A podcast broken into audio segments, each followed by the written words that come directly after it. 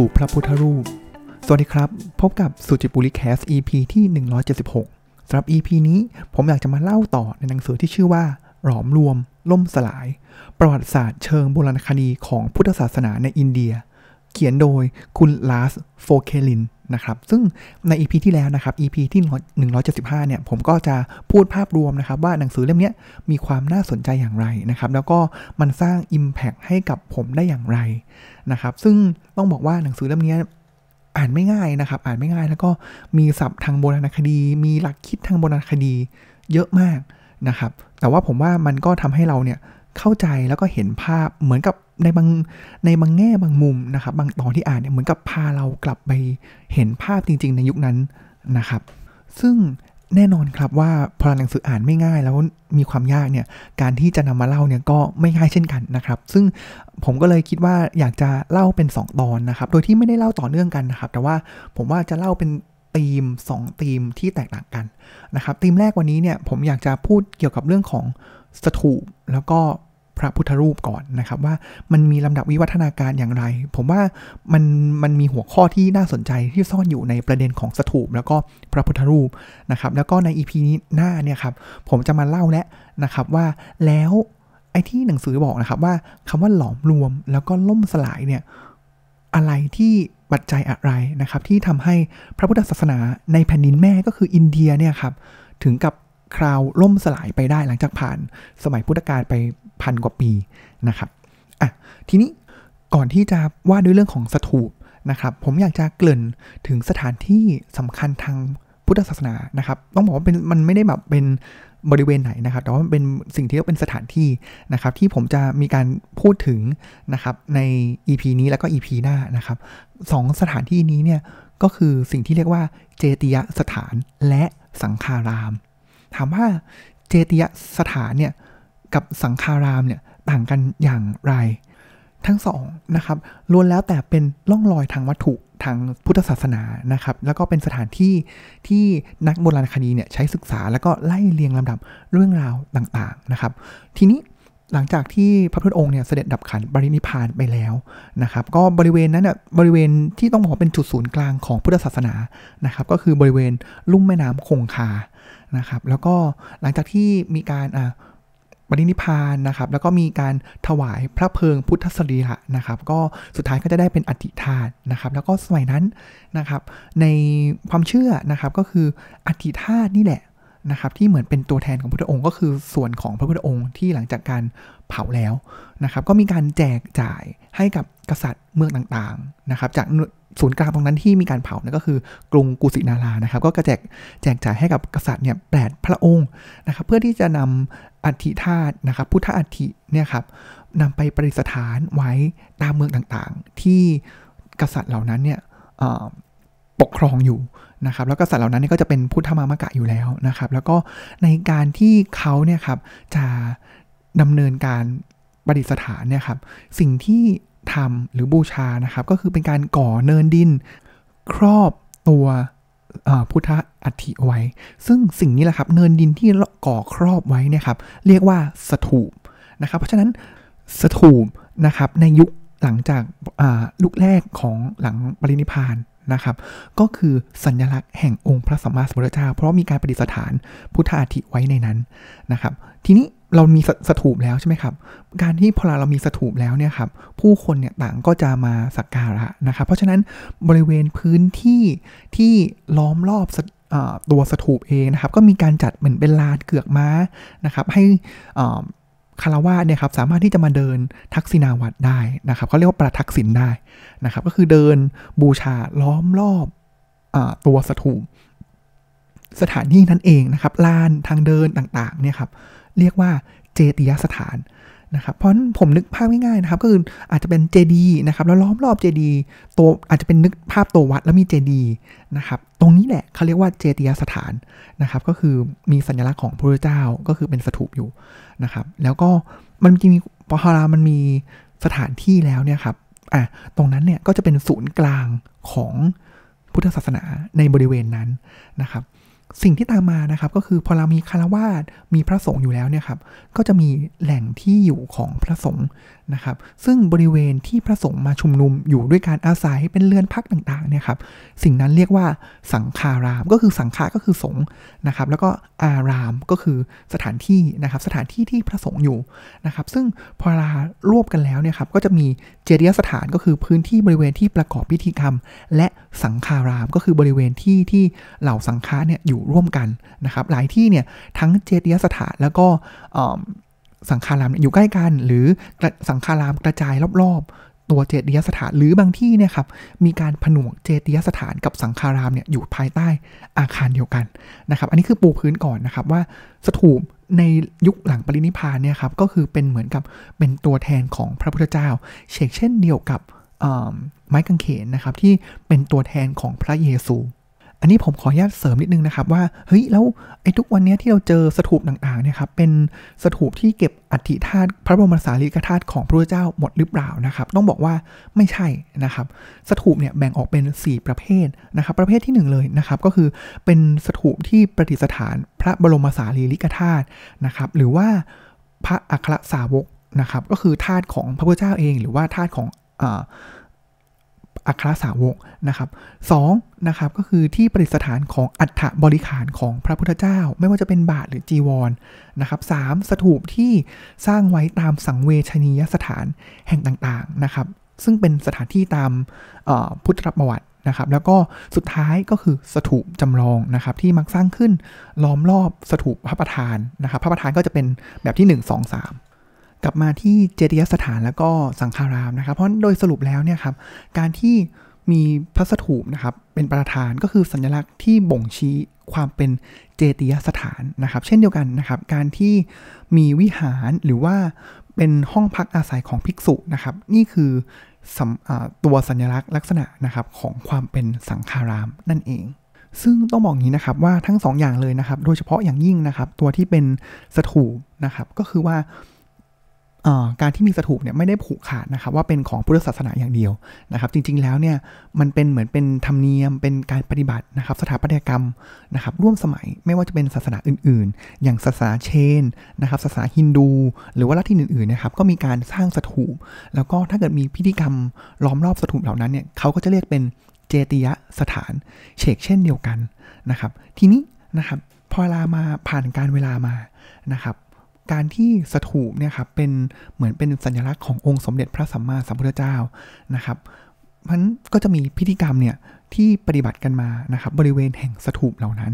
นะครับ ซึ่งพิธีกรรมเหล่านี้เนี่ยครับแบ่งออกเป็น 2 ประเภทนะครับ แบบแรกเลยนะครับก็คือการเดินประทักษิณรอบสถูปนะครับ ซึ่งก็คือการที่เราเดินจงกรมรอบสถูป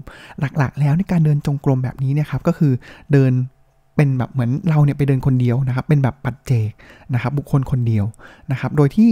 มีความเชื่อกันนะครับ ว่าการกระทำเหล่านี้เนี่ยมันเหมือนเป็นการสะสมบุญนะครับ ให้พวกเขาเหล่านั้นเนี่ยครับที่ไปเดินทำพิธีกรรมเนี่ยครับสามารถเข้าถึงพระนิพพานเนี่ยได้อย่างรวดเร็วยิ่งขึ้น ซึ่งก็เหมือนกับการเป็นการที่เชื่อมตัวพวกเขาเนี่ยเข้ากับองค์พระพุทธเจ้า นะครับ ทีนี้พอเรามีการพูดถึงระดับปัจเจกแล้วแน่นอนครับก็ต้องมีการพิธีกรรมแบบรวมหมู่กันนะครับ ก็อาจจะเป็นลักษณะของการที่มีการเดินร่วมกันนะครับเดินจงกรมร่วมกัน หรือว่ามีการฟังเทศนาฟังธรรม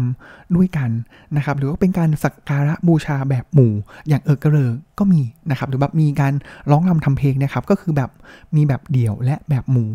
นะครับเพราะฉะนั้นการที่เป็นอย่างนี้แล้วเนี่ยครับมัน ก่อให้เกิดการเหมือนเป็นน้ำหนึ่งน้ำหนึ่งใจเดียวกันนะครับในสังคมนะครับ แล้วก็โดยที่พัฒนาไปจากการที่มีพิธีกรรมร่วมกันในสังคม และด้วยประเด็นนี้เองนะครับ ก็คือแบบพิธีกรรมแบบเดียวกับพิธีกรรมแบบกลุ่ม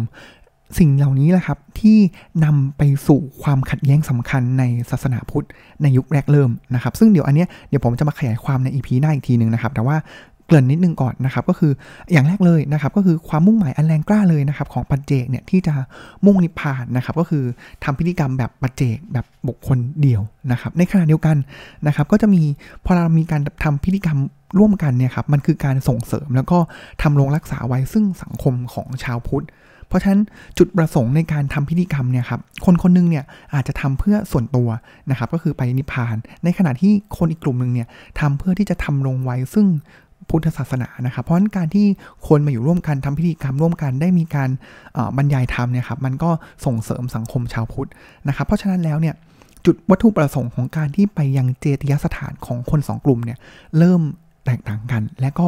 นี่แหละครับจะเป็นจุดที่ทำให้ขัดแย้งกันนะครับ ในภายภาคหน้า ไปต่อกันครับ ทีนี้หลังจากที่เรารู้แล้วนะครับว่าสถูปเนี่ยครับมันเหมือนเป็นที่ตั้งศูนย์กลางของเจติยสถานนะครับ แล้วก็ไหนพรามันผ่านการเวลาไปนะครับแรกๆเนี่ยไม่ว่าจะเป็นสงฆ์หรือว่าคารวะเนี่ยก็มาใช้พื้นที่เนี่ยร่วมกัน เพราะว่าทุกๆคนเนี่ยสามารถที่จะคอนเน็กกับพระพุทธเจ้า ผ่านการทำพิธีหรือว่าผ่านการเดินบาทักษิณรอบสถูปนะครับ แต่ว่าจากที่ผมบอกไปนะครับว่า ช่วงหลังเนี่ยก็มีการสร้างสังฆารามเนี่ยอยู่ภายในพื้นที่ของเจติยสถานนะครับ ก็คือเอาสังฆารามเนี่ย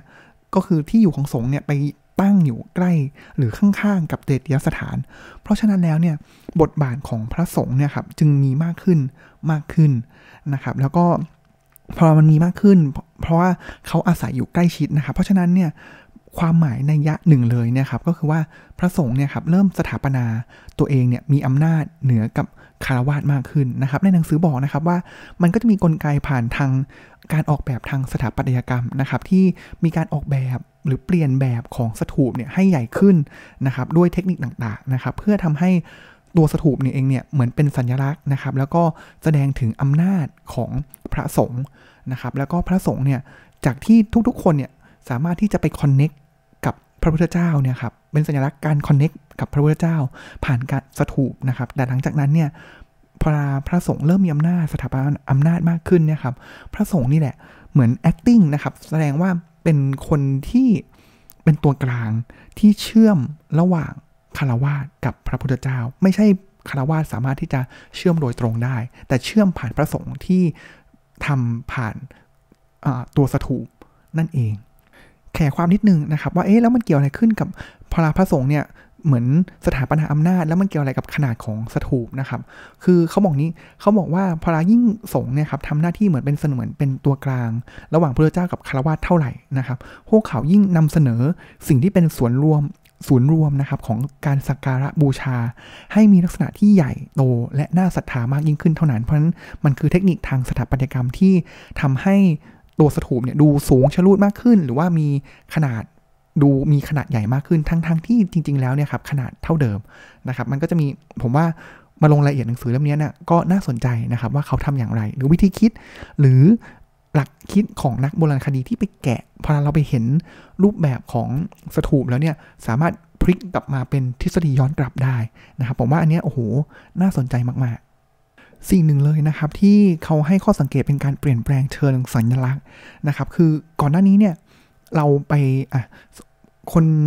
สมัยก่อนนะครับคารวะเนี่ยหรือพระสงฆ์เนี่ยครับไปไหว้สถูปเพราะอะไรครับ เพราะว่าต้องการที่จะสักการะพระพุทธเจ้านะครับ ก็คือผ่านอัฐิที่อยู่ข้างในสถูปนั้นๆ แต่หลังจากนั้นเนี่ยครับพอลาสงหรือว่าผ่านการเวลาไปเรื่อยๆเนี่ยครับ เราเนี่ยกับลืมมองข้ามสิ่ง เหมือนเป็นวัตถุประสงค์แรกก็คือพระพุทธเจ้าที่อยู่ในสถูปนั้นนะครับ เป็นการที่เราไปสักการะที่เปลือกนอกก็คือตัวสถูปเอง นั่นเองนะครับ และหลักคิดเหล่านี้แหละครับ มันก็พัฒนาการมาเรื่อยๆ จนถึงเรื่องราวของพระพุทธรูป ซึ่งก็มีการค้นพบนะครับ ขุดค้นพบเนี่ยช่วงประมาณ 500ถึง700 ปี หลังพุทธกาลนะครับ หลังจากที่พระเจ้าเนี่ยดับขันปรินิพานไปแล้ว ซึ่งในหนังสือเล่มนี้นะครับเขาก็บอกว่าเห็นความสัมพันธ์นะครับ แล้วก็มันเกี่ยวข้องซึ่งกันและกันนะครับ ก็คือการมีขึ้นของพระพุทธรูป กับการมีขึ้นของพุทธศาสนานิกายมหายานนะครับ เดี๋ยวผมเล่าอีกทีหนึ่งเกี่ยวกับมหายานเนี่ยใน EP หน้านะครับเขาบอกว่าการมี2ออย่างนี้เนี่ยครับมันเหมือนเป็นการเหมือนเป็นหลักฐานสำคัญเลยแหละนะครับ ที่บ่งชี้ถึงการเปลี่ยนแปลงวิถีทางการปฏิบัติทางพุทธศาสนา ซึ่ง